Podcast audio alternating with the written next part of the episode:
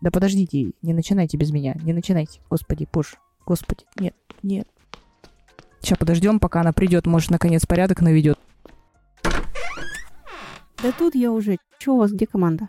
На ретро только мы пришли, остальные отказались. Да, бля, что за хуйня? В прошлый раз же договорились, опять двадцать пять. Ну что за хуйня? Чего сразу хуйня? Вон наш дизайнер сегодня хотел свою фигму расчехлить, показать дизайн-систему. Может, мы того-этого расходимся? Без ретро, блядь, мы никуда не расходимся. Это обязательные события. Сейчас будем корабль рисовать, стикеры клеить, песни петь, все, что вы любите, блядь. А, ничего, что мы еще и цели по спринту проебали, походу. Блядь, каждый раз одно и то же. Цели по пизде, ретро нахуй, блядь. Никто не приходит. Короче, вообще, ухожу от вас. Мижок у вас вообще. Эй, эй, ну что ты, ладно тебе, стой. Ой, бля, кажется, мы... Срач этот записали. Блядь. Коллеги, добрый день. Это дизайн-замес. А, все собрались? Или еще кто-то подключится?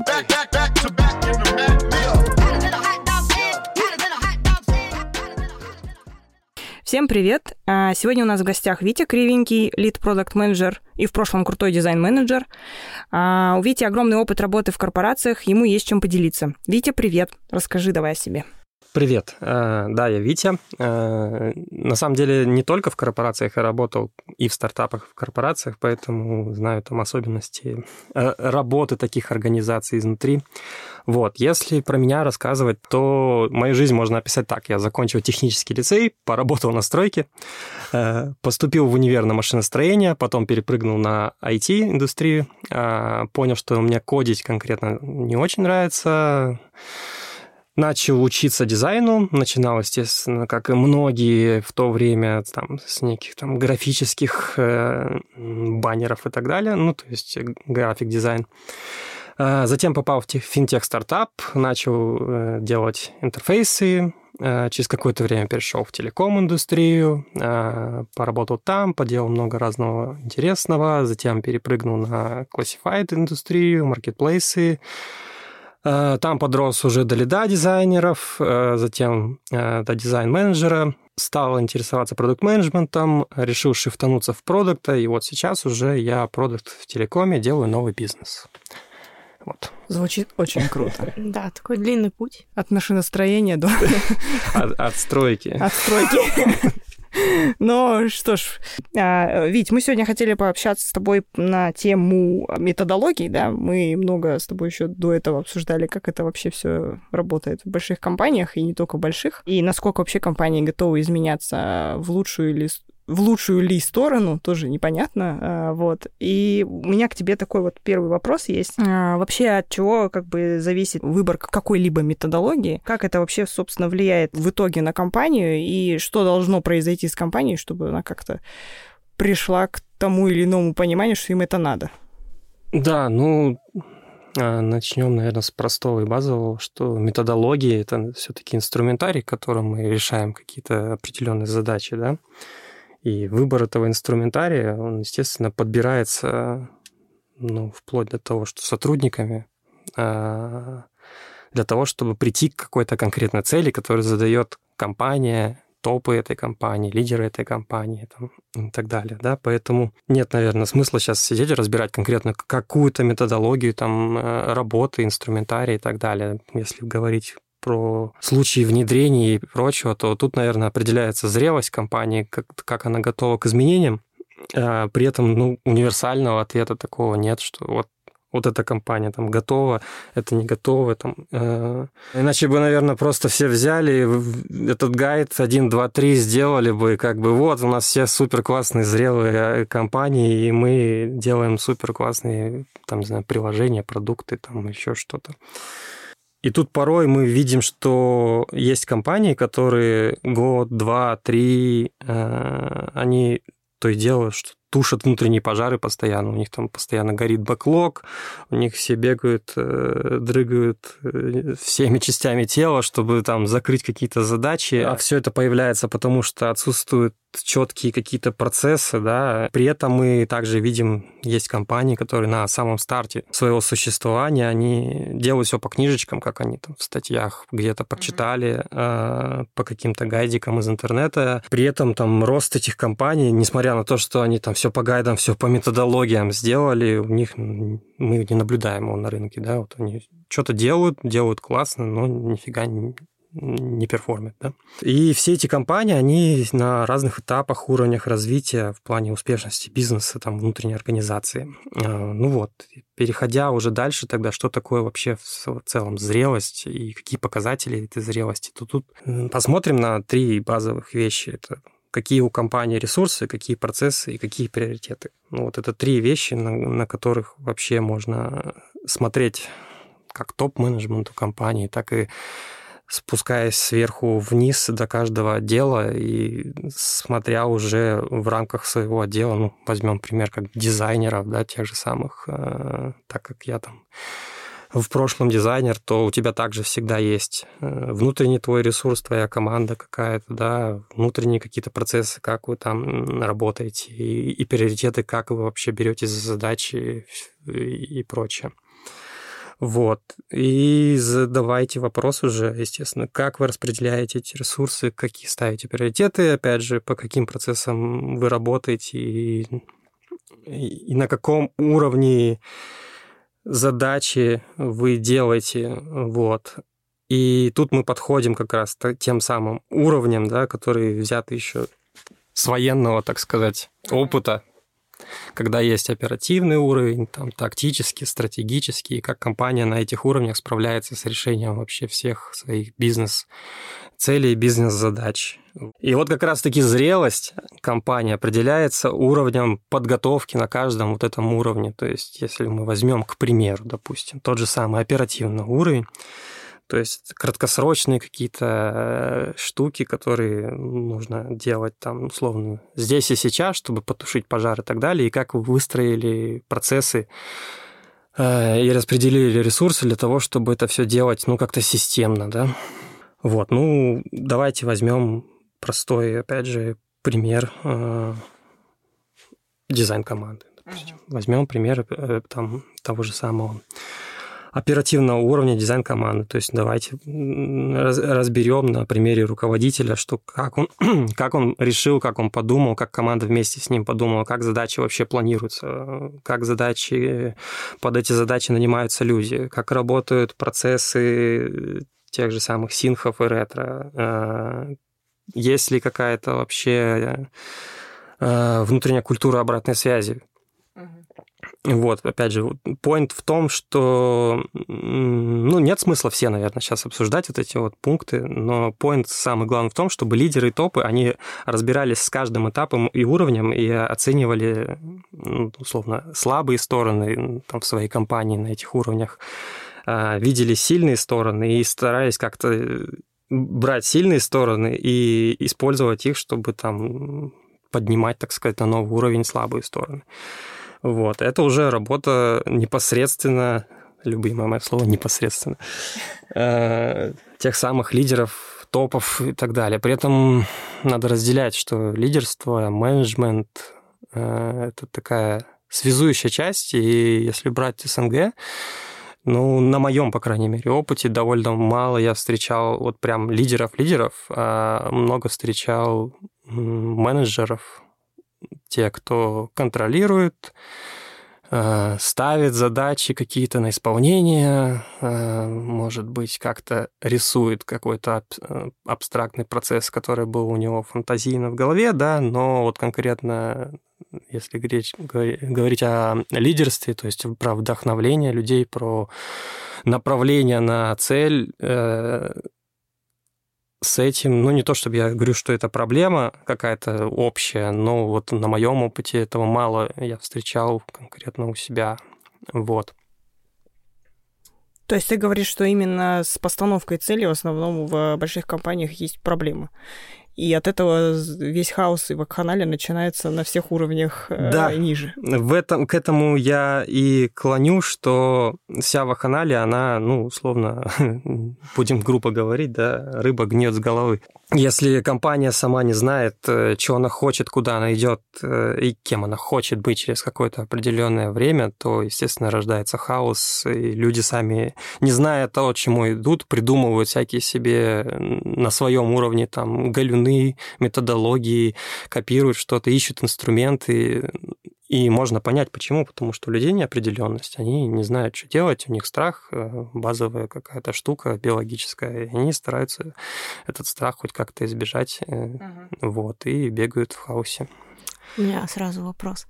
То есть идеально, чтобы человек нашел методологию и сразу по ней стал работать? То есть если человек находится в поиске разных методологий, пробует, и пока не может определить, какая ему подходит, то это не зрелость, нет понимания цели и так далее. Но не всегда же есть вероятность, что ты найдешь какую-то методологию, начнешь ее внедрять, и такой, блин, работает. Но не всегда же это. Мне кажется, это даже невозможно. Конечно, невозможно. Ну, методологии все... Это же просто шаблонизатор каких-то определенных э, задач, с которыми люди с, ну, сталкивались, задач, проблем. Э, он объединенный, скорее. Шаблонизатор, что имеешь в виду? Ну, условно. Это... Неважно, как она называется. Это методология, да, ведения там, какого-то процесса, да. Важно же, что она откуда-то появилась, люди сталкивались с какими-то проблемами, они брали скоп проблем, на них находили какие-то решения в виде каких-то там процессов, инструментариев и так далее, объединяли это все в какую-то там штуку, там, Библию, да, какую-то, и как бы вот готовый гайд, пожалуйста, пробуй. Но пробуй не значит, что это у тебя сработает, потому что контекст, ну, не, не прям первостепенный, наверное, но очень важный момент. То есть тут как раз-таки контекст готовности самой компании к изменениям, готовности людей к этим изменениям. И опять же, наверное, авторитет того лидера, который... который ведет этих людей, чтобы как раз-таки подготовить их к этим изменениям. Поэтому нет четкого гайда. Вот это берешь, и спина болеть не будет. Вот. Есть вот такая штука, попробуй у себя примени, но, скорее всего, она на то и гибкая. В большинстве случаев все методологии, по которым мы пытаемся пользоваться, они же гибкие. Смотря какие. Да, конечно, смотря какие. Agile, да? Гибкие, как не знаю что. Агили. Агили. Вот, поэтому их уже подстраиваешь под свою ситуацию, как у тебя живет вообще, как внутренняя твоя система, так и внешние факторы, которые сейчас есть вообще, ну, прекрасно знаем, в последние три года, или сколько там у нас, что не месяц, то новый интересный внешний фактор, который влияет на нашу компанию. Даже уже страшно представить, что будет дальше. Да, мне, ты знаете, кажется, проблема еще в том, что у нас слишком такие ортодоксальные подходы. То есть, если они говорят, что скрам, и они пытаются этот скрам натягивать на все глобусы, которые вот, есть. Вот ты знаешь, вот продолжая твою тему, мне вот что показалось, вот пока мы обсуждали, вот они, во-первых, начинают как натягивать на глобус все, что натягивается, а все, что не натягивается, ну, типа, не получилось. Так еще и есть какая-то трендовость на рынках. Допустим, да. вот если, допустим, вот российский рынок брать, то там вот все молились на North Star какой-то. У нас, например, доросли только до си джей эм-ов. Вот. И везде этот клиентский путь. И как мантру повторяют мне. И я каждый раз говорю, клиентский путь чего? Тебя до сортира вот? Или, типа, в целом, как бы, да, не знаю, реальный клиентский путь, который вы хотите? Или потом начинается, ой, давайте теперь все обложим Jobs to be done. И вот все надо, не надо, облаг... обкладывают себя этим Jobs to be done и думают, что все зашибись. Но это так не работает. И потом мы видим, допустим, на каких-то площадках типа Epic Growth там кучу видосов, типа, почему North Star вам не подходит, почему, например, North Star не надо использовать. Вот. Как-то я вот так вижу. Да, тут сознание самих внедрятелей надо менять, в том плане, что когда ты приходишь, какую-то методологию приносишь, ты должен понимать, что ты можешь, и, наверное, даже должен от нее отходить в каких-то вопросах, потому что все команды уникальные, все компании уникальные, и нет какой-то там серебряной пули, которую ты принесешь, и там это все заработает идеально. То есть, мне кажется, здесь можно и миксовать, и соединять, и изменять так, как тебе нужно. Ну, типа, что касается каких-то агиле, там Кен Швабер не придет и не скажет, ох ты, блин, что ты надел, да. Ну, как, если это работает, окей.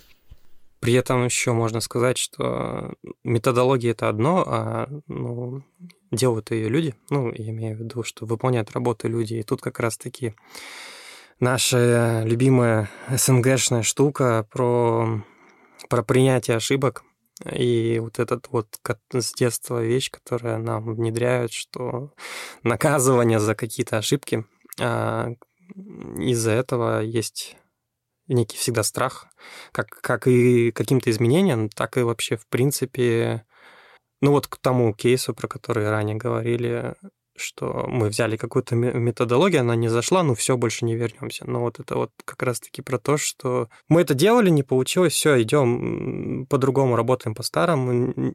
Про непринятие и не про, про то, что ошибка не есть ошибка, это просто новый повод opportunity, да? Mm-hmm. Точка роста. Точка роста, как бы у тебя это не получилось, но значит определи, почему не получилось. Mm-hmm. Видимо, в твоей компании есть какая-то штука, которая, возможно, недостаточно работает хорошо. И это штука, которая недостаточно работает как надо, mm-hmm. так сказать. Ну, надо еще определиться, как тебе надо. Mm-hmm. Ну, тут уже целить. Это и есть точка роста в твоей компании. И, может быть, там тебе не методология нужно внедрять, да, а, не знаю, научить людей думать сознательно и присутствовать, так сказать, в моменте, да. Иметь контакт с реальностью. Да. И это как... тяжело. Попробуй научить. А это супер, как тяжело, особенно когда мы привыкли, что там э, всегда все спускается сверху, и мы такие, а, ну, сделаю, и ладно, как бы даже не буду думать, что я вообще делаю здесь. Э, то есть культура, наверное, внутри компании, культура принятия ошибок, э, это вот как раз-таки те вещи, которые как столбец стоят, что поддерживают все вот эти вот внедрения новых методологий и так далее. Ну вот, кстати, вот у меня, например, есть в опыте случай, когда, ну, руководство, допустим, вот максимально по какой-то неизвестной причине, даже не пробовав, отторгает какую-то из методологий, а потом, спустя некоторое время, начинает внедрять масштабированную версию вот этой методологии, короче. Это очень смешно. Да, и я вот не могу понять, как бы, вот что с этим делать? Ну, тут э, надо же понимать, наверное, пытаться хотя бы найти точки соприкосновения с руководством. Ну, вот... Потому что есть, э, скорее всего, ага, ну, давай. Это гипотеза, что ага. у руководства есть свои кей пи ай, да? Свои кей пи ай на каких-то там замечены, на их там какие-то... личные интересы, ну, как, угу. может быть, карьерные, может быть, финансовые, может быть, еще какие-нибудь, неважно какие. Важно то, что у руководства, скорее всего, есть какая-то цель личная, и тогда они, беря что-то там где-то на стороне, стараются это все размазать на всех там, и так далее, и так далее, даже не вглядываясь, не вдумываясь, не понимая, что они делают. Скорее всего. Угу. То есть тут надо найти, наверное, понимание с руководством. Хотелось бы, наверное, чтобы лидеры, ну, наверное, middle среды менеджмента, да, они общались напрямую нормально угу. с топами, и вот этот контакт был ближе, потому что мы прекрасно знаем примеры, да, когда люди сидят в бункере, им приносят э, какие-то отчетности от каких-то там консультантов, там, вот, и по этим отчетностям непонятных консультантов, которые непонятно как собрали эту отчетность, э, непонятно, достоверна она или нет, и, возможно, у них тоже своя была цель у этих консультантов, то есть получить свою зарплату, да, за эту отчетность. И выполнить свои кей пи ай. Так вот, бункерный там, условно, топ-менеджер, понимая вот эту отчетность, начинает там внедрять все методологии, которые ему посоветовал консультант какой-то, да, подписывать все эти бумажки и так далее. То есть при этом не понимая, что творится там внизу, там внутри. Поэтому успех, скорее, наверное, он зависит от того, как сами люди создают вот этот вот потребность в этих методологиях. Люди — это те, кто как раз-таки работает с этими методологиями. И, угу. и, ну, условно, только они будут их использовать, и только им, скорее, понятен вектор направления компании, как ей надо развиваться, в какую сторону, потому что, ну, они в полях, на самом деле. Мне, так, мне кажется, мы говорим о ментально здоровом человеке, у которого есть причинно-следственные связи, но не всегда так бывает. Бывает человек, у которого есть какие-то мотивы, которых, корень которых он сам не осознает. Ну, допустим, в случае, который вот Лера рассказала, возможно, mm-hmm. есть какая-то цель, а возможно, человек просто уперся и сказал, да. я не хочу это. Так из... Вот так оно и выглядит. Да. Да. Вот в этом случае что делать? Ну, ну что делать? Давайте. Туши цвет. Не уходить. Ну да, конечно, всегда есть вариант уйти, конечно же, если там твои, условно, ценности не совпадают там с какими-то ценностями, куда там пытаешься стремиться. В конце концов, все мы люди, все мы человеки, и всех у нас есть свои внутренние какие-то ценности, и в конце концов в компанию работать мы приходим не только только из-за денег, там, каких-то зарплат и так далее, мы все-таки размениваем наше личное время. И это вещь, которую нельзя восстановить, найти этот ресурс, который конечный у нас. Поэтому, наверное, нам хотелось бы этот ресурс распределять интересно, чтобы идти по жизни, так сказать, счастливо, да? Угу. Вот. И вот такие, условно, там, ментально нездоровые личности ну, порой они... мешают нам, да, жить счастливо. Они могут счастливо. Быть здоровы, они могут просто быть нестабильны в каких-то вопросах, пограничны. Не, но на самом деле я что заметила, что любой топ, как бы прям, кто добился многого, он не может быть сто процентов психологически здоров, просто потому что ты не можешь, не нарушая чьих-то границ, добиваться успеха. На мой взгляд, как будто бы это оксюморон. Ты вообще найди здорового человека. Не, ну, ну не, ну да, как бы тут вообще как бы понятие нормальности под вопросом, да, то есть что же нормально-то? Никто не знает. Ну, нет понятия нормальности, потому что у всех своя, так сказать, правда, да, и тут вопрос лидерства, опять же, встает. Тот самый лидер, он всегда гибко, так сказать, подходит к управлению людьми, да, к донесению какой-то мысли, ценности и так далее. И тут вопрос компетенции топа, кого мы ставим на топ. Угу. Мы ставим менеджера, условно, кризисного, который там приходит, там, всех увольняет, набирает новых, там, ну, делает какие-то вот такие тактические вещи, да, или мы ставим как раз-таки такого вдохновлятора, ну, по большей части, который приходит и разворачивает людей именно в тот вектор, когда, ну, по сути, они сами все внутри компании меняют, и для этого не нужно говорить им, что делать. Вот с этим, не знаю, как в других странах СНГ, в Казахстане, пока немногие компании готовы на это, в принципе. Поставить таких лидеров, готовых учить людей, принимать и стремиться к изменениям. Вот мне иногда интересно бывает смотреть на, за тем, что вот есть компания, в которой руководство абсолютно ну, не склонно к каким-то таким телодвижениям, которые ведут к, к качественному улучшению, к кратному, возможно. А сотрудники каким-то образом туда набиваются. В общем, вот такие желающие, зажигающиеся, быстро-быстро. И у меня такое ощущение, что вот такие вот, особенно это касается си экс-трансформаторов, это какая-то отдельная каста людей, у которых есть какая-то, я не знаю, идея фикс, все ходить чинить, синдром спасателя, и вот это вот все. И они прямо нарочно лезут туда и пытаются потом доказать, что вот это было нужно. И вот насколько... Насколько это вообще адекватно, вот, вот быть таким? Вот, вот ты как считаешь? Это корпоративный треугольник Карпмана. Точно.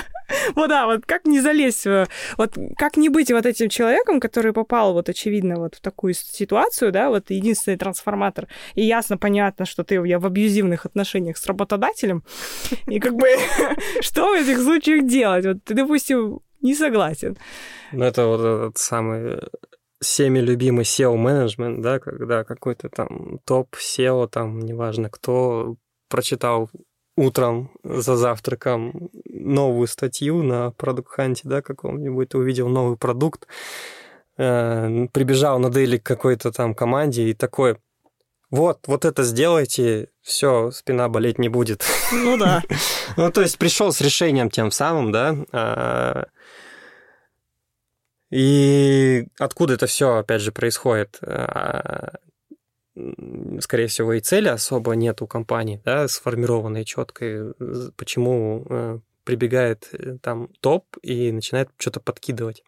У него, возможно, в голове что-то сформировано, какая-то цель, но, видимо, отсутствие прозрачности и умения донести эту цель до всех в компании, она немножко похрамывает, да. Ну, там уже, конечно, надо разбираться, какими инструментами пользуетесь, чтобы донести эту цель, там, не знаю, через эйч ар доносите, знаю, на стене пишете, не знаю, татуировки всем набиваете, или там, mm-hmm. неважно. Вот. Важно понимать, что э, отсутствие как раз-таки цели несет хаос и даже сверху. Ну, в смысле, люди не знают, что делать, они э, цепляются как-то в каком-то контексте. Вот сейчас у них дофамин прыснул, они такие: о, какая классная штука в Product Hunt я прочитал, надо быстрее бежать делать. У меня вон как раз есть двадцать разработчиков, тридцать дизайнеров, сейчас они мне запилят эту штуку без всяких там вот, э, пониманий, исследований, контекста, зачем это нужно вообще, как тебе, как бизнесу, людям, для которых ты это вообще все делаешь, и людям, которые это все делают. Вот ты знаешь, вот ты все про цель говоришь, и у меня вот рождается какая-то картина интересная в голове. Ну, допустим, есть люди, ну, как бы топы, вот придумали себе цель, они ее реально придумали, вот из пальца высосали, ничего не показдевили, и, и свято в нее верят, и потом начинают. Вот, а, а дальше все не хромает, все классно, короче, получается? Да, что получается? Есть такая история. Ну, такая история на любом уровне может быть.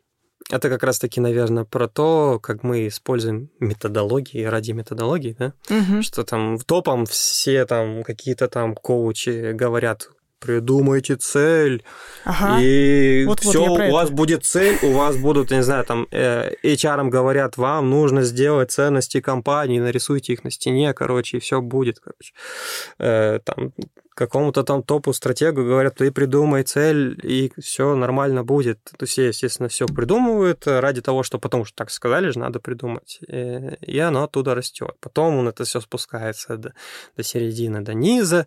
Не знаю, на уровне middle management, там выстраиваются какие-то, опять же, методологии ради этой цели, методологии ради методологии, так, ну, нам же надо поисследовать, короче, идем исследовать, э, знаю, изменения в интерфейсе, э, а вот красную тут надо кнопку поставить или зеленую, или тут радиобат надо поставить, или чекбокс. Проводим по всем методологиям, по всем гайдам, э, супер исследования, опрашиваем сорок человек, чекбокс им нравится, причем, причем даже бывают такие кейсы, я встречал, что прям вот реально, а вам нравятся чекбоксы или радиобат? И пользователь такой. И он такой а говорит: что такое? Ну, мне любовь? Нравится, да. Батоны люблю, да. И, и, и потом, и потом, не знаю, там э, сидят на демо-ревью вот этого исследования тридцать человек, там, да, и такие там все дружно рассказывают по всем методологиям, по всем принципам правильной презентации, как сорок человек сказали, что им нравится радиобат. Вот. Блин, звучит кринжово. Да, тут и подходим к той вещи, которая э, мелькает э, у людей, но не всегда проявляется. Это самая осознанность, когда ты задаешь вопрос, чтобы что. Угу. И он, этот вопрос настолько классный, что он на любом уровне работает. Ты как топ просто, а я чтобы что там. Задаешь, начинаешь копать, доходишь до чего-то хотя бы, да, так и, ну, условно, там, конечный сотрудник, там, дизайнер, джуниор, который сидит вот эту кнопку красить в зеленый или красный, он, задав этот вопрос, чтобы что, чтобы принять решение, красную или зеленую, он уже может подумать и понять, что, блин, нахрена тут исследование, тут вообще как бы похрен, красная, ну, вот, да, или да. зеленая. Вот, вот, я, кстати, и, и вот думаю, вот, например, на моем опыте, когда приходишь вот в совсем хаотичную компанию, иногда приходится просто реально делать методологию ради методологии, чтобы просто они наконец-то начали структурированно работать. И там вот в обязалово ставишь, типа, вот, короче, обязательно валидация дизайн-решения на последнем этапе. Без него никуда. И вот они потом привыкают вот в этой парадигме работать, и вот когда приходят более-менее адекватные специалисты, им уже не надо на своем уровне, они уже знают, что это проверять не надо, и как бы можно на, на основании экспертизы и ни на кого не перевешивать этот вертяк, грубо говоря. И вот как вот, вот перестроить вот, вот из этого вот вот жесткого каркаса вот, вот в эту более свободную, лайтовую версию методологии.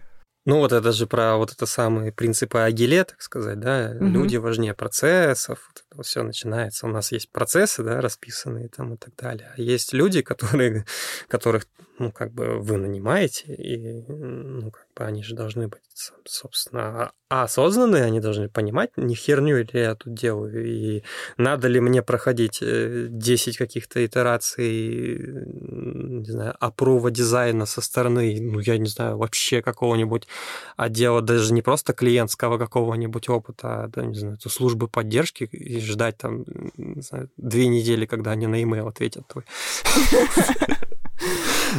При этом они там, не знаю, выполняют роль вообще кью эй, они просто протыкивают интерфейс твой и говорят: вот у нас тут картинка не подгрузилась, мы не даем вам аппрув, короче, и, и все. А картинка не подгрузилась, потому что у них интернет слабый, они даже, даже не подумали о том, что у них вот сейчас они сидят, у них антенна не ловит ни хрена, mm-hmm. у них картинка не подгрузилась, они сказали тебе, что у тебя, ну, условно, там, грубо сказать, дизайн говно, там, или там клиентский опыт говно, не пропускаем тебя. И вот это вот, когда люди за вот, на вот эти процессы цепляются, да, мы к этому и приходим. Поэтому что делать? Ну, как бы либо меняйте людей, либо меняйте людей. Ну, как бы... Понятно. А вот где, раз... где грань между осознанностью и профессионализмом? Ну вот, как будто было то, что ты говоришь, да, а не говно ли я делаю, это не про осознанность, а про профессионализм. Просто всех нас учат, дизайнеров, например, сразу задавать себе вопрос: блин, что-то говно. Но это же не только у дизайнера. Ну, в смысле... Ну, это, это я на примере. Это, в смысле, ну, это базовая штука такая, я не знаю, вену должны, когда ты рождаешься, сразу вкалывать. Как прививку какую-нибудь. Вот знаете, как в Советском Союзе или там в девяностых у нас были вот эти на плечах шрамики такие. Вот там же должно быть про осознанность, вообще себя, так сказать, в потоке, в моменте, вколоно быть. Поэтому это уровень образования, твое, твое критическое мышление, которое в детстве надо уже начинать воспитывать, но если там в школе этому не учат, ну, наверное, родители тоже должны подучивать. Я понимаю, что там наше поколение не особо там достигло этого, да, но сейчас мы только становимся такими все классными, осознанными, книжки начали читать умные и, угу. и подкасты слушать, да, но как бы следующее поколение, оно же более осознанное, а следующее будет еще более осознанным, потому что это все там начинает передаваться.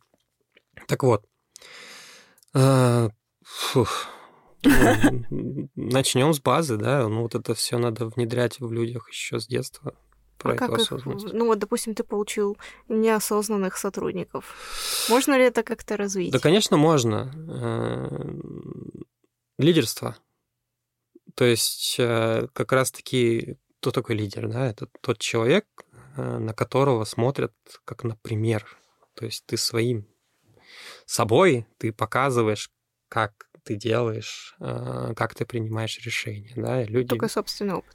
Ну, то есть собственное поведение, пример таким образом. Ну, собственный пример, ну, иначе, ну, никак ты людям не объясни, они сами должны к этому прийти, их нужно направить к этому, потому что и, так не бывает, что вот дело один, два, три, ты станешь осознанным супер-пупером. Ну, в смысле, вот есть какой-то личный пример, они уже смотрят, человек вот, вот это делает, вот, у него спина не болит. Но у тебя а... был кейс, где ты сделал человека из неосознанного осознанного своим личным примером? А... Ну, надо замерять, наверное, человек стал осознанным или нет. Вот. По крайней мере, он уволился из компании. Осознал все и ушел. Осознал все и ушел, как бы, да, такие вот были примеры, если так сказать. А то тогда вопрос, стоит ли вообще это начинать? А вот так начинается текучка кадра. Не, ну тут, ну, в смысле, от контекста зависит же, какая там ситуация была. Человек уволился не потому, что там... пошел за с кем-то там, да, за примером. У него там свои какие-то нюансы были, но, опять же, заметить эти нюансы иногда и хотя бы принять решение какое-то, его сподвигло там не внешняя какая-то среда, а внутренняя, то, как он ощутил и как он понял вообще, что происходит. То есть я так понимаю, что... Все-таки для меня это два разных понятия: профессионализм и осознанность. Потому что осознанность — это больше про психологию. про то, как ты чувствуешь свои эмоции, как ты их э, проживаешь, как ты с ними работаешь дальше. А, ну, а да профессионализм... Смотри, есть осознанность, наверное, ну, твоя личная, психологическая, как ну, ты да, себя да. осознаешь. Есть осознанность в профессиональном плане. То есть ты делаешь это осознанно, не потому что тебе пришли и сказали, там, покрась кнопку. Ну, это такое просто... Для ну, меня, мне кажется, ты, это все таки типа... разные понятия, потому ну, что... Можно, можно... назвать это критическим мышлением. Вот, вот да, со да. стороны профессионального плана. Ты всегда задаешь вопрос, чтобы что, а нахрена, да это, ну, типа, это говно? Не просто это говно, а это говно потому что раз, два, три. Да, должна быть доказательная база. Ну вот здесь вот, допустим, я почему говорю, что это не совсем для меня то, потому что вот если смотреть на, на советское время, вот на наших родителей, на бабушек, дедушек, они все очень хорошо умели и владели критическим мышлением, но при этом осознанности, понимания вот этого всего у них не было. То есть вот что при этом они чувствуют? Вот то, что, тот пример, который ты привел, вот ты говоришь, что он внутри себя это понял. То есть для того, чтобы это понять, это надо это прожить и, и прочувствовать. Это про осознанность. И вот слышать вот эти вот э, крики своей психики оттуда из головы. Эй, эй, вот сюда нельзя, вот тут, короче, вот здесь у тебя плохо, вот здесь вот плохо, вот здесь обрати внимание. Вот это, мне кажется, осознанность. А вот критическое мышление, да, вот это немножко как бы как раз-таки профессиональная среда. То есть если ты, допустим, ученый, как все тогда вот в то время были, да, это вот как бы и подразумевается, что ты как бы в науку веришь и в нау- научно двигаешься. То есть это научный прогресс имеется в виду, как будто бы. Ну, знаешь, тут еще есть э, примеры, я не помню фамилии, э, в конце я там про книжку скажу. В этой книжке mm-hmm. есть как раз пример про одного ученого, который э, на каком-то большом собрании ученых, да, он там такой был лидер там, среди всех, там, вот, э, с ним начал спорить. Ну, какой-то там сотрудник, там ранга пониже, да, тоже uh-huh. ученый. Вот, и они прям такую жесткую полемику на всех, ну, типа, при всех начали друг с другом спорить, орать, чуть ли не драться. Замес. Так устроили замес, да. При этом можно сказать, что это вполне себе осознанная была драка, потому что тот человек повыше, он начал спорить с человеком пониже, так сказать, рангом, да, не из-за того, что он считает себя каким-то там, да и я же тут типа топ, я тут круче всех и так далее, а то, что ему, ему капец важно, то, чем он занимается. И он готов там стоять на своем, на на своих убеждениях, так сказать, каких-то сформировавшихся уже профессионально, а может быть и внутренне, до конца. И он как лидер, да, он, ну, наверное, проявил себя хорошо. Вот, при этом все это около профессионально, то есть без личностей каких-то и так далее. То есть вот эта вовлеченность, она как раз-таки и... вместе с осознанностью, пониманием типа того, что я делаю, зачем я делаю, она, собственно, его сделала как и лидером, допустим, да, и таким каким-то профессионалом в индустрии. Поэтому мало того, что ты там задаешь вопросы, нахрена я это делаю, то ты еще и должен как-то гореть этим, что я делаю. Тогда результат твоей работы будет хороший. Тут главное грань не перейти, потому что... Да. Вот про эту грань я и спрашиваю. Где же она, грань между осознанностью и профессионализмом? И когда... А, то есть вот, вот сейчас, наверное, вот здесь какой-то ответ на вопрос, типа, а, когда ты, ты и твоя профессия — это единое целое, вот когда ты в нее полностью погружен и осознаешься угу. в ней, вот тогда, наверное, это твое. А вот если нет... Ну да, ну так же и растут, собственно, сотрудники в твоей команде, да, ребята. То есть они будут вовлечены, и им будет классно, они будут счастливы только тогда, когда их личные какие-то интересы, личные цели, они соприкасаются, ну, не, не всегда они соприкасаются с целями бизнеса и компании, ну, бизнес в большинстве своем цель одна — заработать бабки, да, да и все. Вот. Но как бы ты как лидер команды, как руководитель, ты стараешься, чтобы внутренние цели ребят, они... самореализовывались за счет того инструментария, который преподносит им бизнес. Ну, то есть, условно, там вот ребята прям вот реально хотят там вот э, освоить новый инструментарий. Ты им стараешься э, преподнести работу в таком ключе, чтобы они реализовались свой вот этот потенциал, так сказать, и при этом ты как руководитель там... И как бы для бизнеса хорошо сделал, да, ты принес им какой-то там результат, который вполне себе выполняет вот эту цель, которую там бизнес сверху ставит. При этом ты еще и взрос человека, который научился что-то делать, получил удовлетворение от того, что, не знаю, новое чего-то научился делать, он стал счастлив, там, весел и так далее. А еще он тебя считает человеком, с которым можно нормально общаться, да, не просто начальником, которого можно, ну, типа, после шести ага. послать куда-нибудь. Вот. А как найти вот эти точки роста своих сотрудников?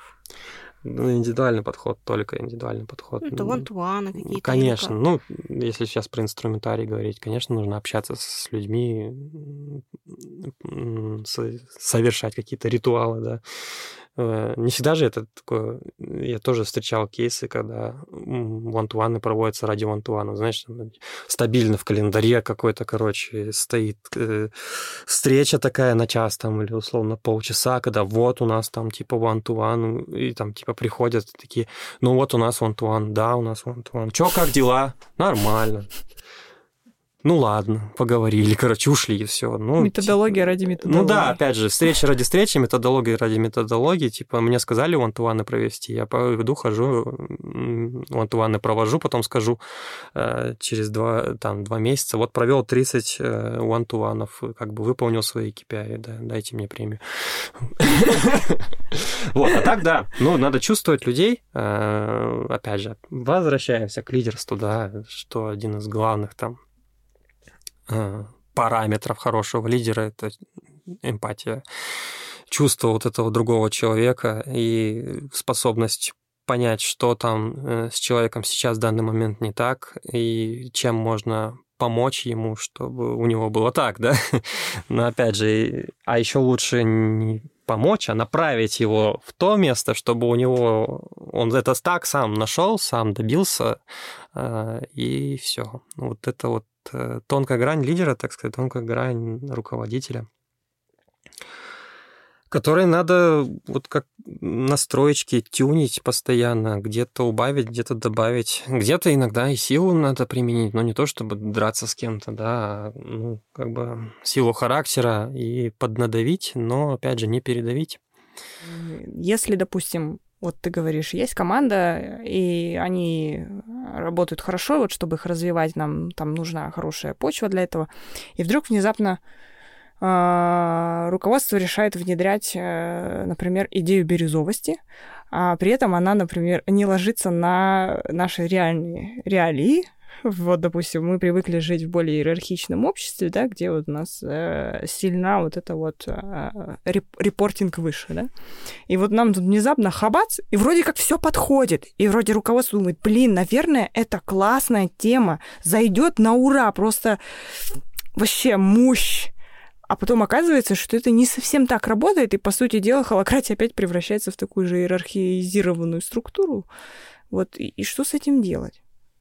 Ну, так э, любое внедрение, любого, неважно, это там бирюзовость, не бирюзовость, как, как можно вообще внедрить бирюзовость, это вообще первый вопрос, потому что бирюзовость — это как бы та самая зрелость, ну... Ты же не можешь, не знаю, помидор сразу огромным там увидеть на грядке. Он же как-то взращивается, да, там, приходит к этому. Там. Ты можешь, ты можешь сходить, купить помидор классный на рынке, уже где-то выращенный. Но вот это тот самый момент, когда ты типа просто находишь тех самых бирюзовых людей, ты их определяешь по каким-то критериям, да, что для тебя бирюзовость. Может быть, кстати, для всех своя бирюзовость еще при этом.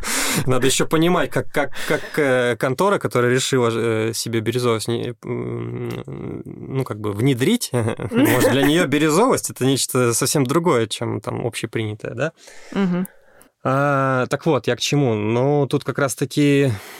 Сами люди, они и решают, бирюзовые они или нет, да, для компании. И либо ты перестраиваешь их внутри, либо ты как тестируешь, набираешь вот каких-то по своим критериям тех самых бирюзовых сотрудников, делаешь отдельные команды, смотришь, как это реализуется, как это перформит, и потом уже там масштабируешь. Ну, это обычный продуктовый подход.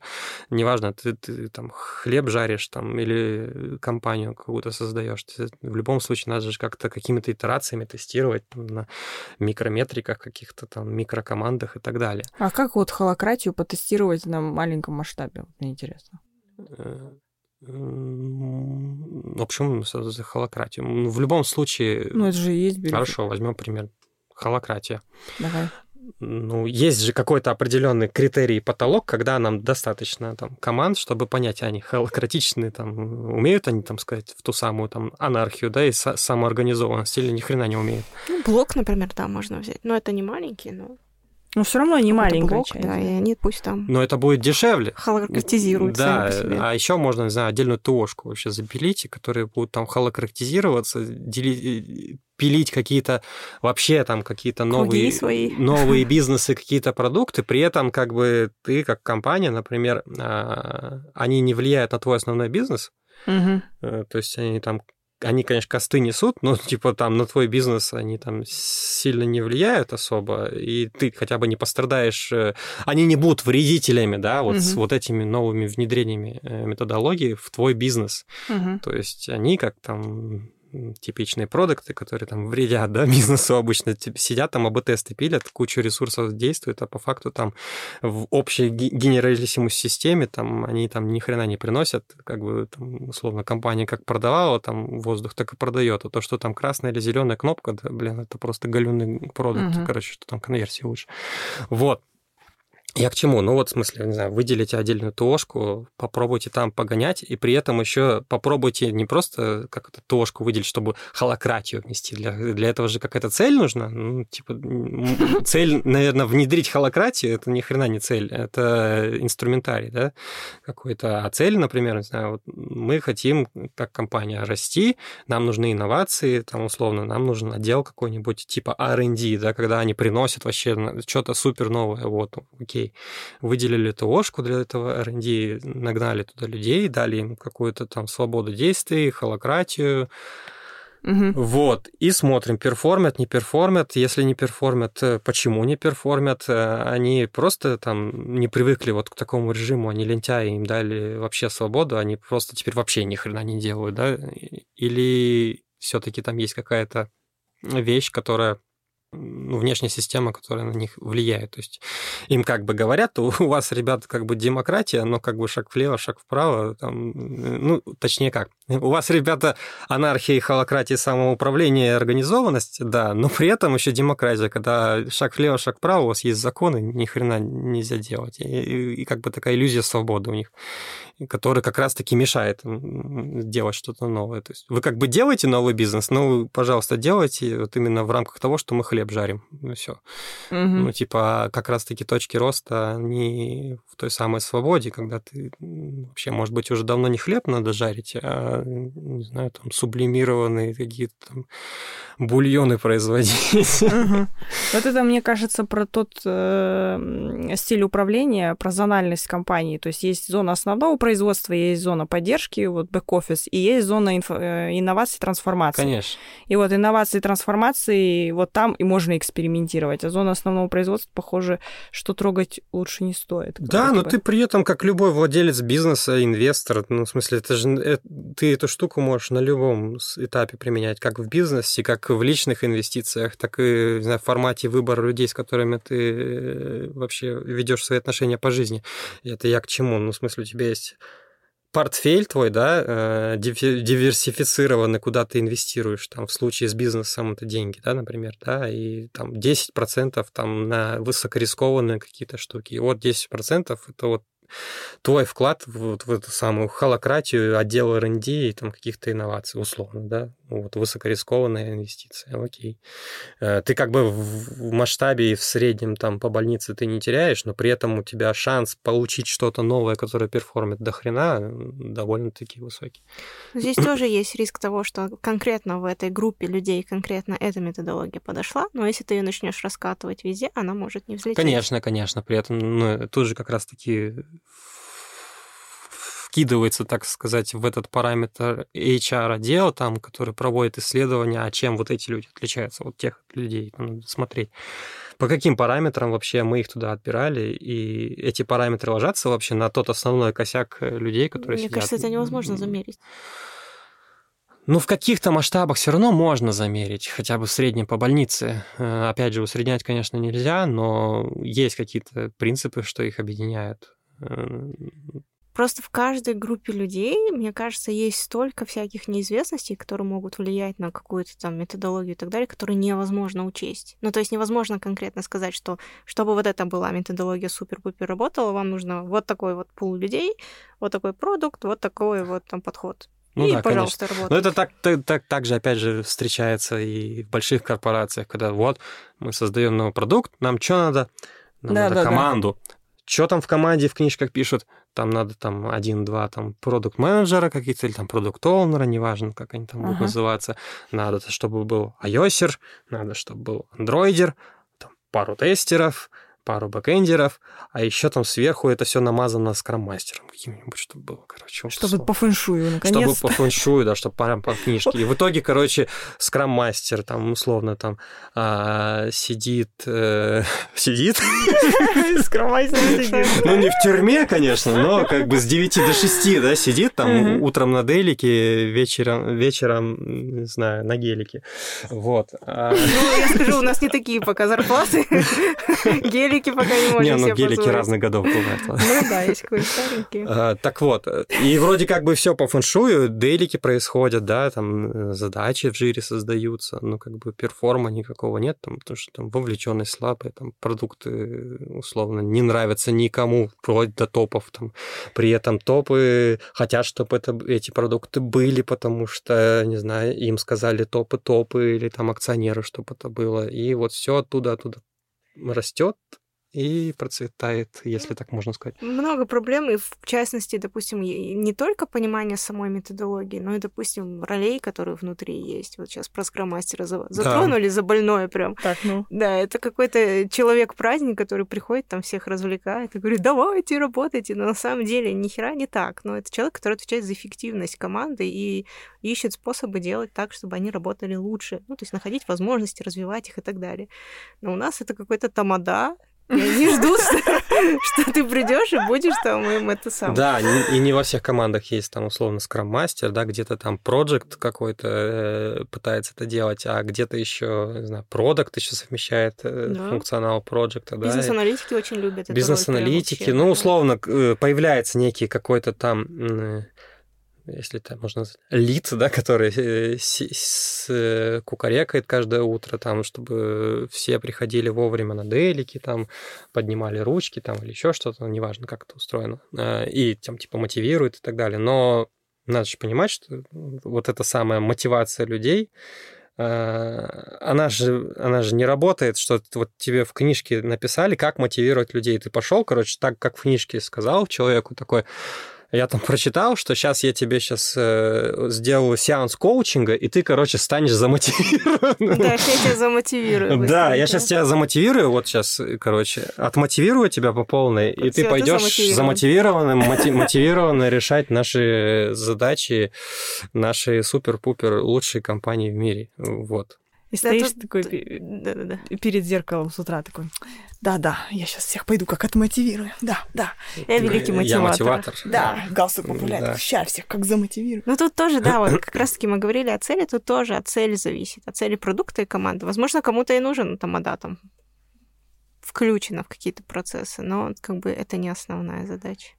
Так самое интересное, ну, на моем опыте, как я заметил, что бывает... скрам-команды, ну, они внутри формируются из своих отделов, да, ну, условно, там есть отдел, там, кью эй, там, не знаю, дизайнеры, они в своей парадигме варятся, но при этом, как бы, человек отваливается от своей команды, как профессиональной, да, линии, приходит в скрам-команду, и там варится уже среди всех, там, разрабов и так далее, да? И большинство времени рабочего процесса он варится там.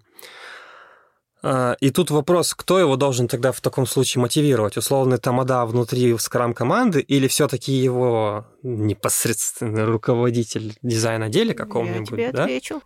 У Давай. него есть две линии развития. У него ага. есть линия развития внутри команды как профессионала, uh-huh. и у него есть линия развития профессионала как внутри корпорации. То есть он же может быть или дом там, и так далее и тому подобное. И вот именно развивать по этой части скрам-мастер тоже может получать, но это и задача лида. Развитие внутри команды, быть суперпродуктивным, там, помогать, какие-то курсы и так далее, это как скрам-мастер. Ну, то есть... Ну вот, э, прикол, ну как... Вообще, по идее, вот сейчас еще дополню, они должны вместе работать. Вот, во-первых, они должны вместе работать, да, условно там скрам-мастер внутри команды, он там видит где-то что-то так не То, работает, что лид не видит, не например. работает как надо, да, приходит к лиду и говорит, там что-то вот в том месте не очень, надо что-то сделать, да, и лид там пытается тюнить, но вот... Хотелось бы, конечно, чтобы так всегда было. Но, там, ну, на опыте показывает, да, что там лидам вообще там в течение там, недели не особо там э, интересно, чем там занимается. Как бы он думает, что все мы такие бирюзовые, и там человек сам разберется со своей жизнью, да, в той скрам-команде. И поэтому никак его там не ведет, не, не перформит, не, не коучит и так далее. И тут мы как раз-таки к той самой там вовлеченности к самоорганизации приходим, что там человек на своем уровне, понима... чтобы понимал, где он не перформит, он может уже там пойти к своему там лиду, да, они вместе решат, что нам сделать, чтобы заперформить. Или вот там к скрам-мастеру, кстати, тоже может прийти и сказать, блин, не перф... мы не перформим там-то, там-то, я конкретно, да, а, а, как может бизнес, не знаю, повлиять на то, чтобы я вот именно вот в этом моменте вырос? Ну, в смысле, может, есть какой-то инструментарий задачи или изменения в продукте какие-то, что меня... Ну, возвращаясь к тому, про осознанность, само, самопонимание, где я хорош, где я плох, это как внутренняя оценка, когда я сам себя оцениваю, да, так и, наверное, лиды какие-то, которые периодически ребята оценивают. Показывают им хорошее, плохое, ну, не плохое, да, а там, где надо дотянуться или хотелось бы подтянуться, вот. И тут вопрос еще, хочет ли человек в том, в той среде подтягиваться вообще. Я вот помню, Оксана, у нас, наверное, такой с тобой пример один есть, когда ты приходила ко мне по дизайнеру, я, тебе, я к тебе, и мы в итоге поняли, что человек не перформит. И я тогда не думала о том, что это офигеть, какой уровень осознанности. Теперь давай друг друга похвалим. Тут еще, знаешь, еще проблема в том, что мы, вот тоже уровень осознанности, мы не выходим за команду. Ну, то есть вот не всегда получается. Ты вот внутри как будто в коконе находишься, также, допустим, там гильдия дизайнеров, там, я не знаю, копирайтеров, еще кого-то. И они там внутри варятся, но, по сути, это проблемы могут как вот нитки соединяться в разные штуки, и можно это распутывать совместно, но просто либо времени нет, либо желания, либо понимания, не знаю. Ну, в нашей парадигме работы там, в больших организациях, как правило, на это нет времени, потому что куча операционки из где-то легаси процессов, где-то супер-мега новых инновационных процессов, на которых до хрена времени почему-то уделяется именно нами. Потому, наверное, потому что у нас еще есть парадигма и инициация дрючит инициатора, да, ты это придумал, иди внедряй, короче, ты такой пятьдесят процентов времени идешь, внедряешь эту инновацию, а потом еще Блин, доказываешь, да. что ты не верблюд, что это работает. Ну, то есть... Сам напросился, сам виноват. Сам напросился, сам делаешь, размазываешься, как бы это все, короче, самовыгораешь потом э, при этом, и, а кто тебя спасать будет? У тебя еще и лида, при этом нет своего. Потому что все топы там, условно, они вообще заняты тем, что, знаю, кей пи ай свои выполняют, чтобы премию получить. Ну, теория систем больших, ну, как бы везде все связано, везде ниточки. Слушай, а вот если, допустим, мы понимаем, что вот э, надо, допустим, внедрять на примере простого Jobs to be done какого-нибудь, да, вот раньше вот вся, все команды работали по дизайн-мышлению, делали там какие-нибудь дизайн-спринты или какой-нибудь Double Diamond, там что-то себе там что-то синтезировали. Мои недавно только да, себя делали. Благо Double Diamond, только там некоторые только прочитали статьи да. на Хабре каком-нибудь вот, в, вот, пару вот. лет назад, и такие, о, нифига себе, что такое? Вот, а да, по да, факту да. там, по сути, дизайн-процесс по-другому переименовали, как бы, и все. По факту, да. Вот. И, короче, вот мы там работали по дизайну мышления, а теперь мы будем, короче, работать в парадигме Jobs to be done сегментации. Вот теперь мы все будем от, вот, по джоб-старям создавать даже бэклог, вот будем, короче, не по юзер-старям, а по джоб-старям, короче. Да. Что с этим делать? И тут начинается, что джоб-старей, короче, они откуда берут? Они сидят, короче, в мира, короче, и из головы у себя галлюционируют. Вот я человек, короче, э, мне нужно, я не знаю... приложение, которое как бы self-сервис, там, не знаю, просто там баланс карты посмотреть, mm-hmm. мне нужно, у меня есть потребность, там, не знаю, там, ой, я даже честно, вот сейчас это, я не люблю рожать с головы, но бывают такие кейсы, когда там вообще как бы с, с другого пути, типа, в, в аквапарк сходить. Ну, типа, вот настолько они пытаются эти джоб-стори там э, сегментировать точечно, и откуда они их берут, вообще непонятно. То есть тут э, э, одна методология ложится на другую. А почему именно Jobs to be done выбрали? Для того, чтобы, ну, наверное... распределить исследования, которые принесли, да, где-то инсайты же должны были быть, и тут потом выбрали там job story, чтобы расписать эти инсайты по каким-то, угу. э, ну, как бы, сегментациям, да. Ну вот, ну вот тут вот, например, что делать? Вот, допустим, ладно, мы понимаем, что теперь по Jobs to be done стильно, модно, молодежно двигаться. Ну да, и... да. Но при этом, как бы, вот все команды, ну, как бы, они не понимают. Они такие, ты чё? Мы будем дальше работать по своему Double Diamond, и мне вообще плевать, что ты принесла. Вот как от этого вот отторжения избавиться вообще? И вот нужно ли от него вообще избавляться? Ну, работает не трожь, это первое, конечно, что приходит в голову. Вот, а работает ли, надо понять. А как понять, работает дизайн мышления или нет? А что у вас бизнес растет, не растет вообще? Что вы делаете? Не, ну то есть ты хочешь сказать, что там, допустим, каждый дизайнер э, или там продакт должен хорошо понимать... Э, ну то есть это идеальную вселенную описывает. Не, ну начнем с того, что это нормально, то что люди не принимают изменения.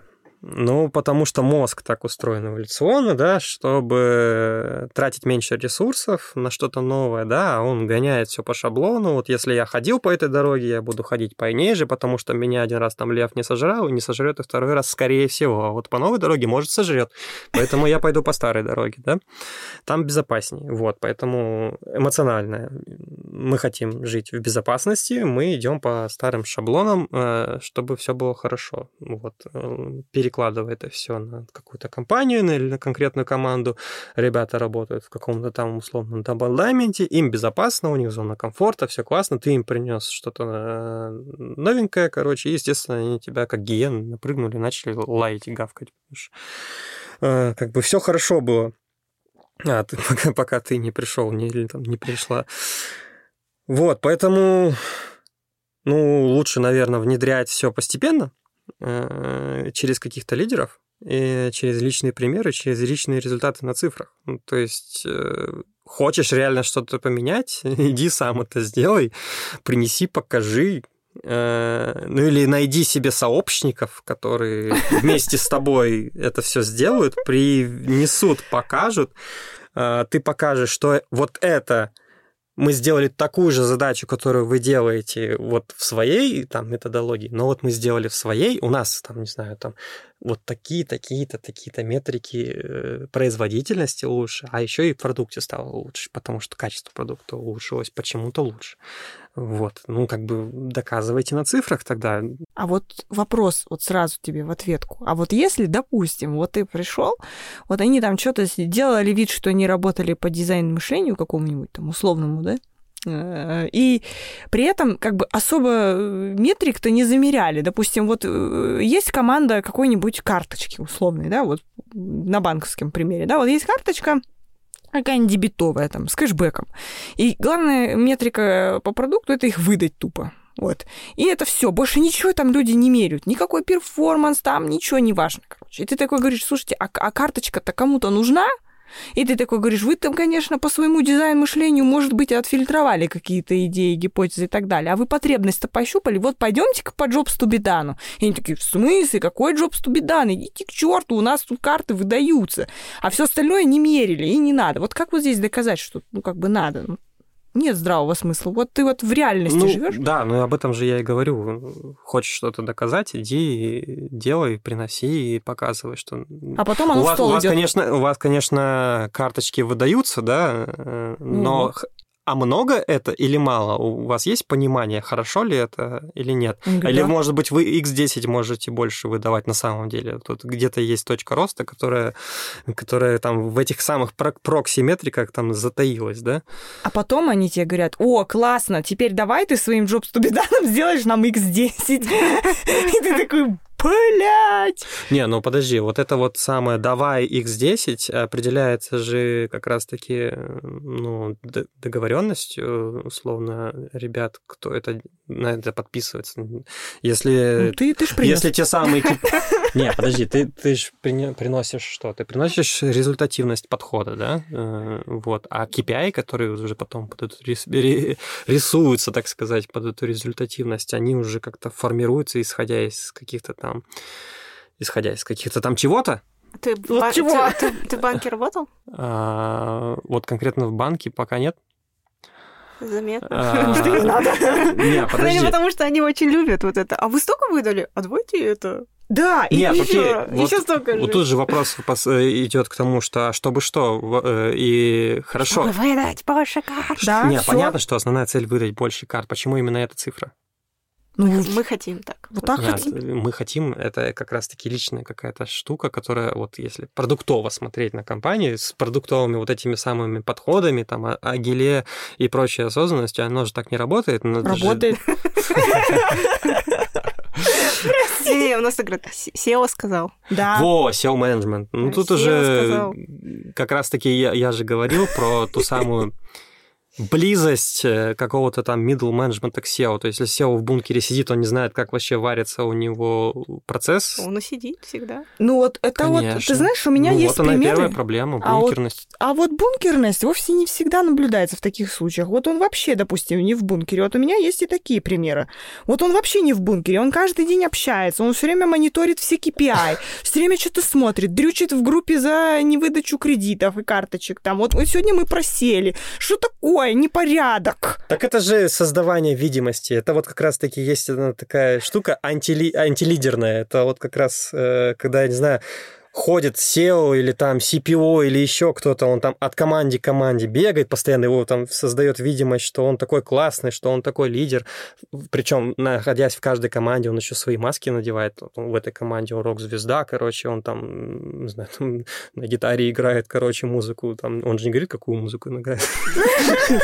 Он говорит, что он классный, что он это умеет. Ну, потому что там среди команды куча там музыкантов, да? А в другую команду приходит, там все веганы сидят, он такой, я тоже мясо не ем, такой, короче, там, там со своей маской приходит, чтобы его там, типа, э, ну, как бы он создает, так сказать, э, видимость, чтобы быть, да, каза- казаться, точнее, да, классным, а не быть кем он на самом деле. А на самом деле он там такой же авторитарный чувак, который э, пришел, поулыбался, короче, но по факту он потом через свои какие-то каналы внедряет через своих каких-то людей какие-то супер непонятные метрики или супер недостижимые кей пи ай, и, и как бы и все.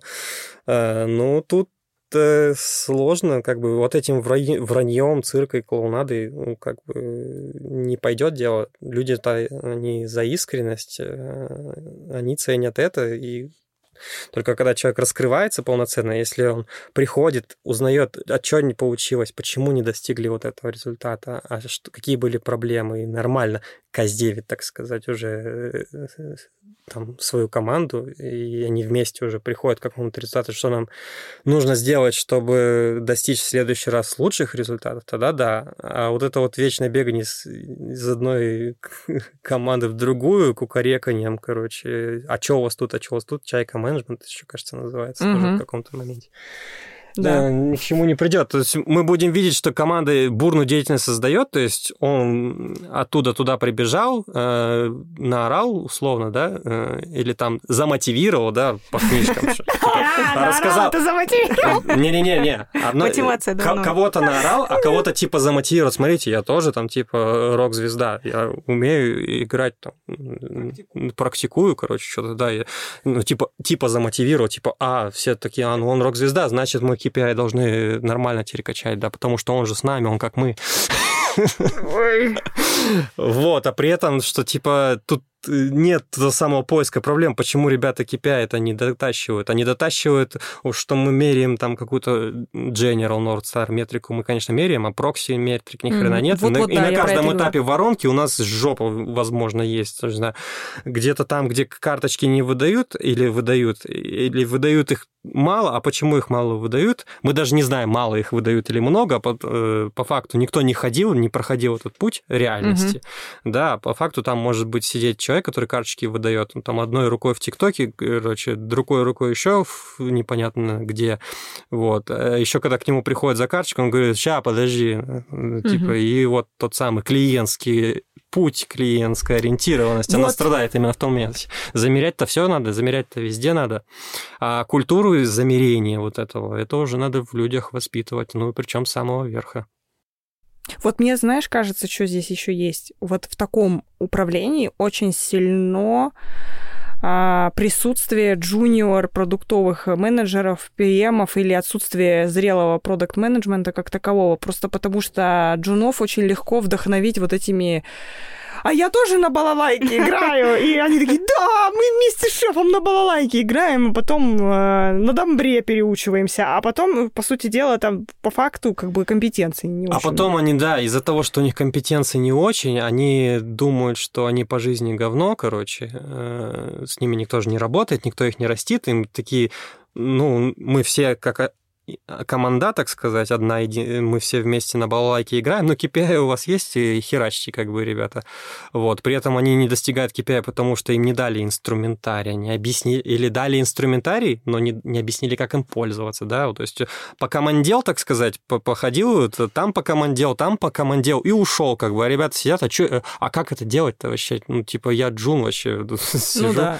Вот, и он сидит в хаосе, короче, берет одну методологию, ни хрена не получается, вторую методологию, методологии, как в том мультике, да, опять ничего не получается, и сейчас ничего не получается, короче. Вот. И выгорает, уходит.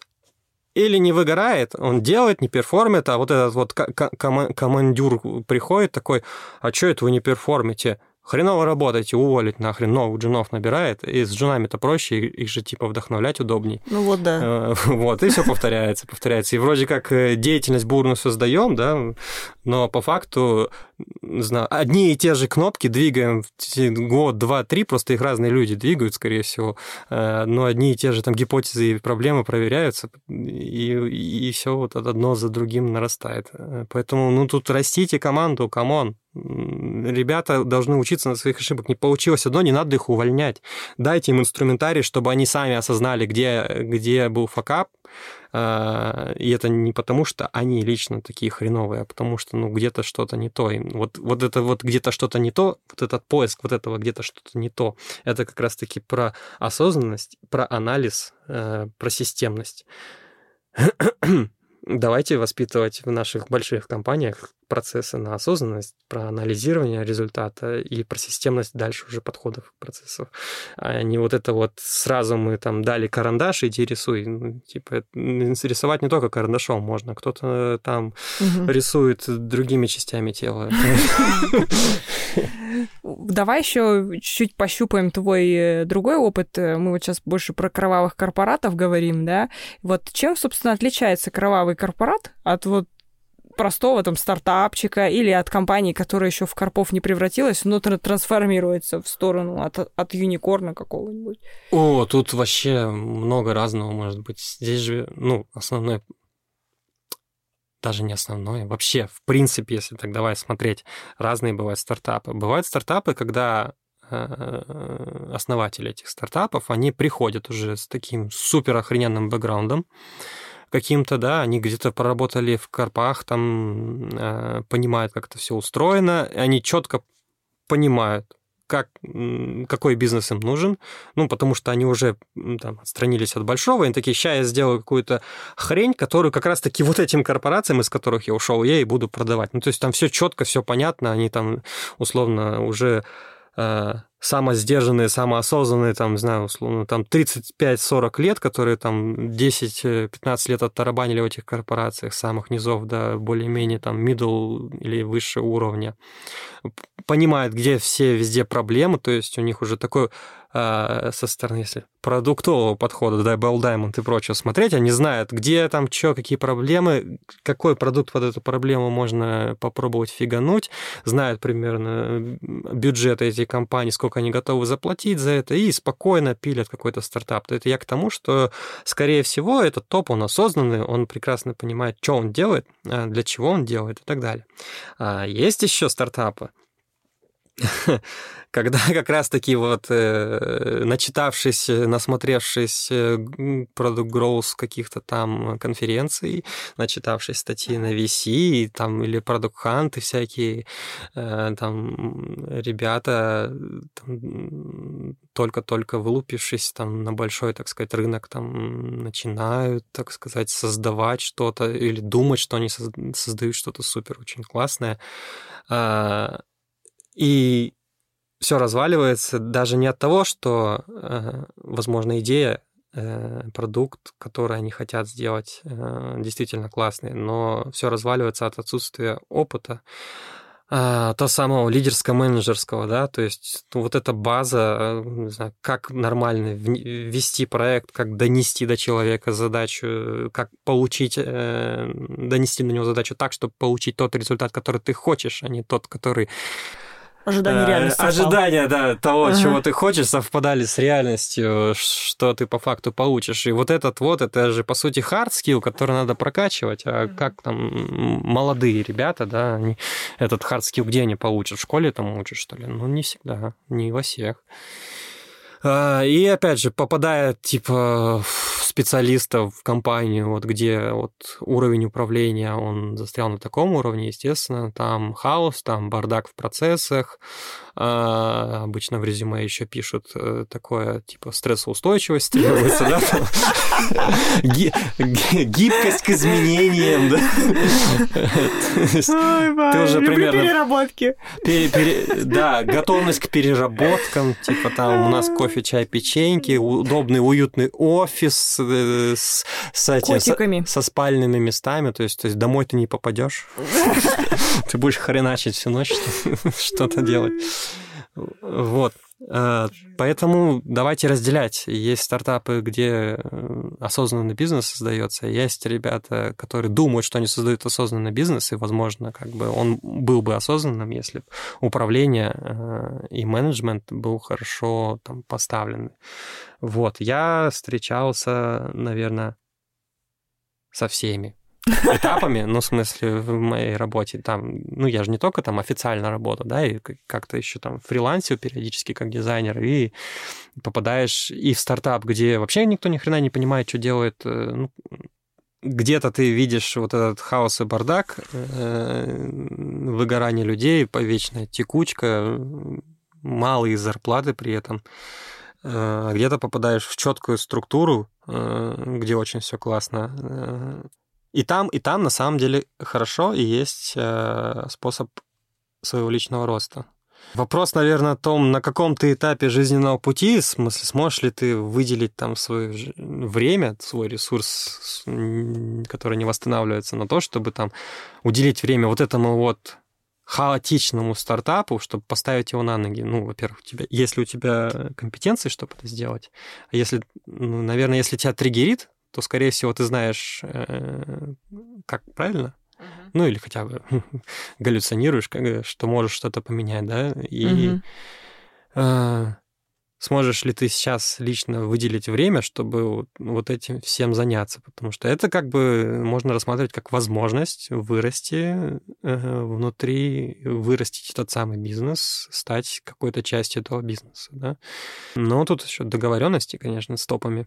Угу. Должны быть какие-то и, и, и все такое. Но так стартапы и строятся. Обычно приходят как бы с каждой стороны люди и говорят, я сделаю... Берут какие-то коммитменты, да, я сделаю вот это, вот это и вот это, но мне нужно от компании вот это, вот это и вот это. Вот. Стартап, он, он же на то и стартап, у него там денег нет, как бы, как раскрутимся, угу. получишь. Типа, да. ну, типа ну того. Ты держись. Да, ты держись. Вот. И вот это «ну ты держись» — это как раз-таки...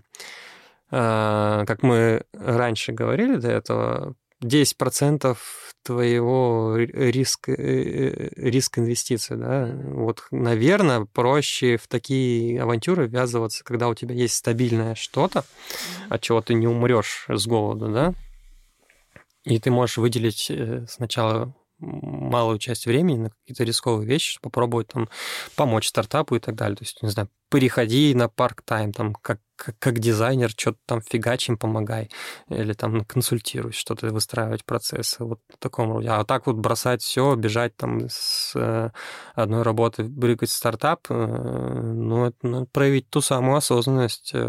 Через сколько там стартап загнется? Через месяц-два, когда у него инвестирование кончится. Да, вот. Слабоумие и отвага это должна быть, а не осознанность. Да, оценка рисков. Это обычный менеджмент, опять хард-скиллы. Оценивай риски, что ты делаешь. Mm-hmm. И опять же, э, про внедрение, да, э, и про как команда демотивируется, э, если у них что-то не получилось. Это такой кейс частый, да? Mm-hmm. Если его конкретно разобрать. Прежде чем вы что-то внедряете, по-хорошему же, наверное, надо сделать оценку рисков и карту сценариев, да, каких-то. Если мы, делая вот это, получаем вот это, то мы идем в таком направлении. Если мы получаем вот это, то мы идем в таком направлении. Так мы... Что, что это карты...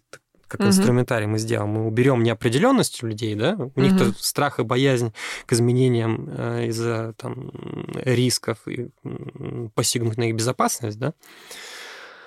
Поэтому мы сгладили неопределенность. Люди, по крайней мере, уже понимают, ну окей, вот это у нас не получится, ну пойдем по этому сценарию, это не получится вот этому, поэтому, ну, пивотнемся, придумаем что-нибудь новое. Вот у угу. них уже этот риск снижен, угу. а, соответственно...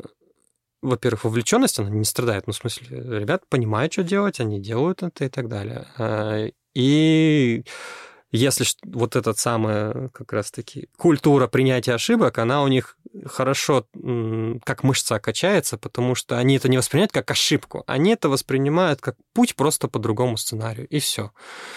И никто никого за это не осуждает. Мы не осуждать сюда собрались, искать угу. виноватых, как, кстати, в СНГ очень принято найти виноватого, пнуть и выгнать его, а потом выгнать еще и с позором, распространить слухи среди компаний, какой человек не очень, короче, а потом в итоге выясняется, что там процессы говно были, и надо было просто ретроспективу пару раз сделать, подтюнить все, и все бы прекрасно перформили. Вот. Но при этом там человеку настолько зашеймили, да, что он там два месяца еще потом сидел в депрессии и там выживал как мог.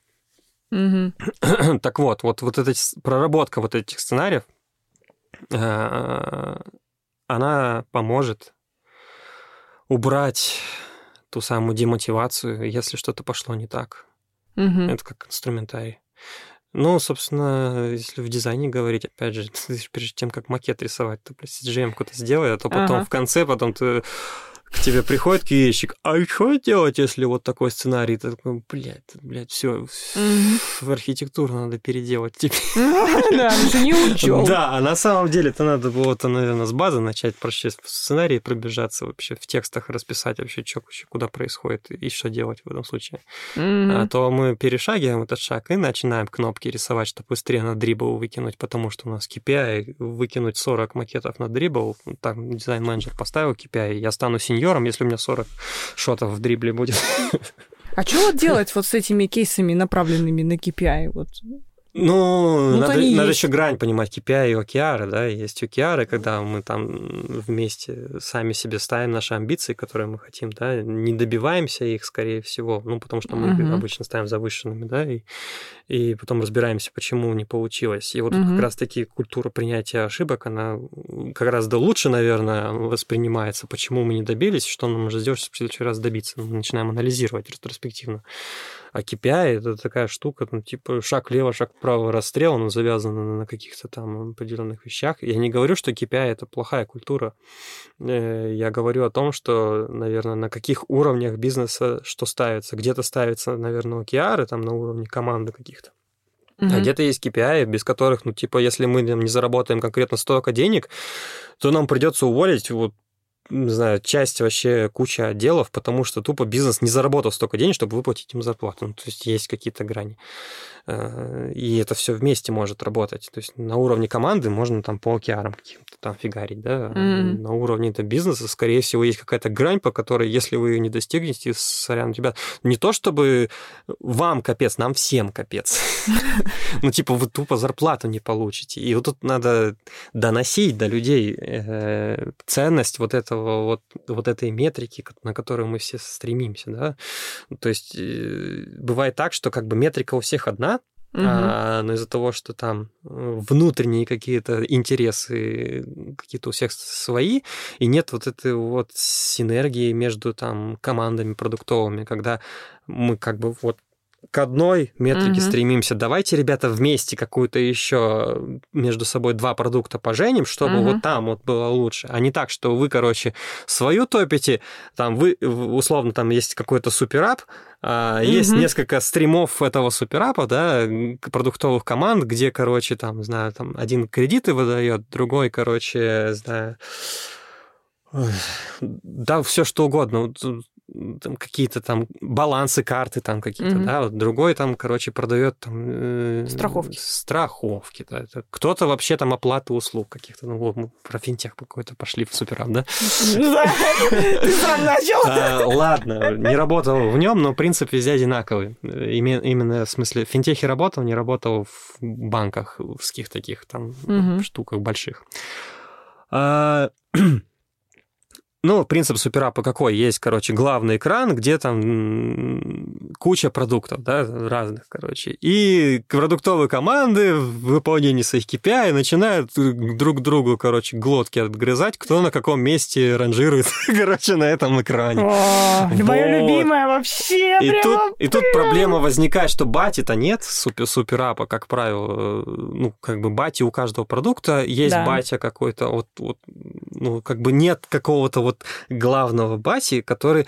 Или батя есть, но батя, опять же, распределяет это все по каким-то своим внутренним мироощущениям. Батя ушел из семьи просто. Да, батя за хлебом пошел, как истинный батя. Как все, короче, бати, да. И как бы... И все такие стремятся к чему-то лучшему, как поступить в универ, там, заработать на стройке денег для этого. Вот. Блин, вы меня сейчас до слез довели. Так вот, я о чем? Вот эта вот драка между собой в достижении своих внутренних кей пи ай и нет отсутствия какой-то синергии, оно рождает хаос, там, в дизайне, и в продукте, и в клиентском опыте. У тебя там начинается бардак на главном экране, ни хрена не понимается, ни хрена не замеряется нормально, и нет общего понимания, а для чего вообще вот это все? Да, хорошая тема, хорошая. Вот, ну, нужен батя, нужны цели, нужны главные метрики, и задача этого бати не просто стоять сверху и сказать, вы говно делаете, а вы нормально делаете, а как раз-таки собрать всех, ребята, в одну кучку, ну, как бы у каждого там направления есть там какой-то продакт-лид, там, условно, да, который отвечает за стратегию каждого продукта, да? Угу. Вот, собрать их вместе и такой, ну, как бы э, репроду... э, э, репродуцируйтесь, как бы ебитесь, да, так угу. сказать. Ой, блин, ладно. Репродуцируйтесь. Тут опять-таки вот мы пришли к тому, что это не желание или непонимание того, что можно выходить за рамки своей команды. Ну, конечно. Ну, смотреть шире. Вот, это про... Дивергентность. Мы про дивергентность, про бирюзовость, про ти-шейпность говорим, да, что нужно на каждом, каждом уровне команды, от каждого, вплоть до сотрудника, или даже половины mm-hmm. сотрудников, как еще любят распределять ресурсы mm-hmm. корпорации, что у нас есть пол-дизайнера. Или полтора на команду, да, типа того, что на каждого вот этого полтора или пол-дизайнера должны быть какие-то... А то и двадцать процентов дизайнера. Ага, тоже нужно. Бывает такое, да. да. А, должны быть а, какие-то умения, навыки за рамками своих каких-то компетенций. Потому что, ну, камон, какое нахрен развитие, какие инновации, если ты все, что ты... Изу... Если ты вот уперся, типа, я кнопки рисую, мне вообще больше все по барабану. Моя, моя хата с граю, да? Mm-hmm. Начинается, короче, и все.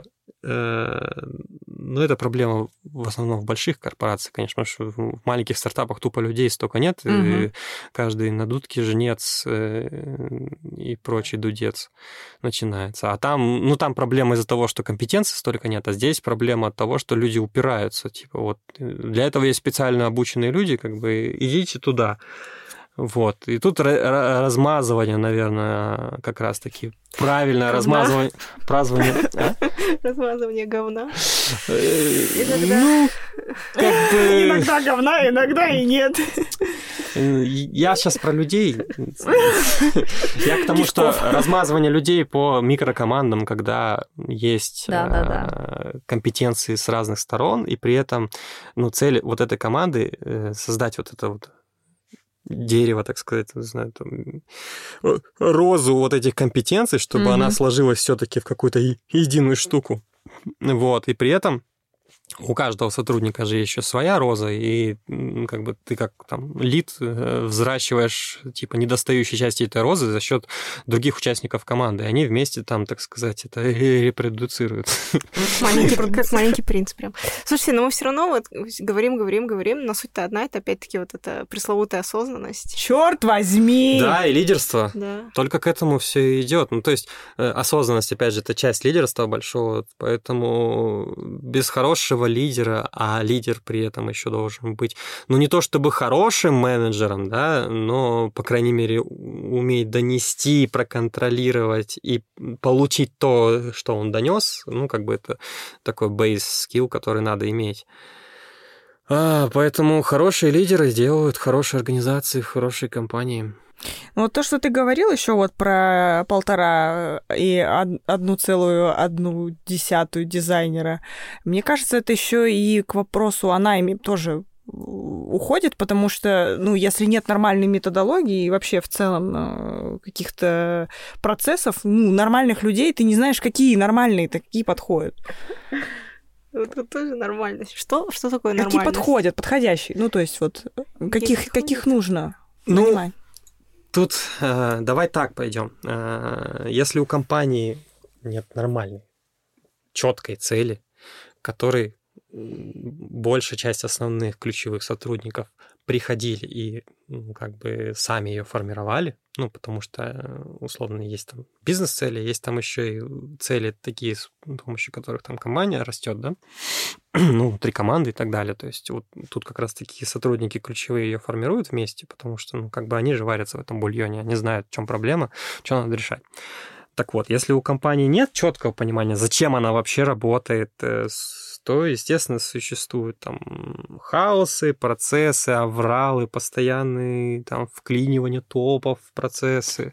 Вот эти вот кудахтанье про продукт-хант, когда тебе с утра скидывают за завтраком, вот это надо запилить завтра, короче, сделаем же, да, классно, ну, сейчас мы все бросим, короче, и начинаем делать. И ком- команда начинает реально сидеть, ну, это же сео сказал, нам зарплату выдает. Вот. А, вот этот... Это бесконечный цикл, это вроде как на вид, вот если со стороны посмотреть, как муравейник, это работает. Ребята что-то пилят постоянно, что-то делают, там, не знаю, ходят по методологиям э, гипотезы, да. Но по факту там э, лодка, она не плывет, она только вот по волнам, короче, бьется справа налево, короче. Вот, вроде как что-то происходит, движение есть, э, но результат непонятен, потому что, не знаю... то цены меняют, то кнопки меняют, то цены меняют, то кнопки меняют. Типа, где там рост, собственно, инноваций? А все в кнопках. Вот. И тут рождается понимание, что из-за вот этого всего хаоса постоянно требуется... Ну, люди выгорают, потому что они... В какой-то момент бывают люди, которые осознают, что они херней занимаются, да, и уходят. Вот. А еще их никто не удержит, потому что, ну, лидерства как такового в компании нет, есть только вот этот си и о-менеджмент. И ты тут хоть десять человек вот в этот, в этот бардак и абсурд найми. Хоть сколько человек, ну, в смысле, если нет процессов, нет понимания, зачем это надо, ну, типа, вот этих гасителей пожара, их может быть сколько угодно, они будут там два-три человека разбирать твой бэклог, а он будет бесконечно пополняться непонятными задачами, потому что цели нет. Вот. На новое формирование какого-то оптимального бэклога и нет времени, потому что, ну, типа, вот есть куча говна, да, надо разбирать его. Вот. А применить осознанность, разобрать процесс, почему у нас это говно вообще формируется, зачем нам вот именно вот это говно, а почему мы вон тем говном не можем заняться. Вот на это тупо нет времени выставить этот процесс. И нанимают обычно людей, которые гасят, да, они те создают эти процессы, ищут проблемы и так далее. Ну, или лидер не ищет эти проблемы, или не хочет, а вот почему он не ищет, тоже вопрос. Типа, он не хочет это искать, ему это неинтересно, или он не умеет это искать. Что вообще происходит? Как-то. Хадец. Бесконечный хадицикл, повышающий энтропию. Повышающий хадицикл, когда люди выгорают, уходят, им приходят на замену другие, все повторяется. Поэтому давайте, наверное, на уровне, так сказать, там, где гниет рыба, поставим цель, поставим какие-то приоритеты, поймем, какие ресурсы для этого нам нужны, и для этих ресурсов начнем выстраивать процессы. Угу. Тогда все окей. Тогда мы понимаем, вот для чего нам, какие нам люди нужны, да, и тогда мы нанимаем вот этим именно тех людей. А так получается, что мы находимся в хаосе, мы такие, блин, тут надо как бы вроде как мы хотим, не знаю, там дизайн-отдел отдельно отделять, но при этом у нас куча...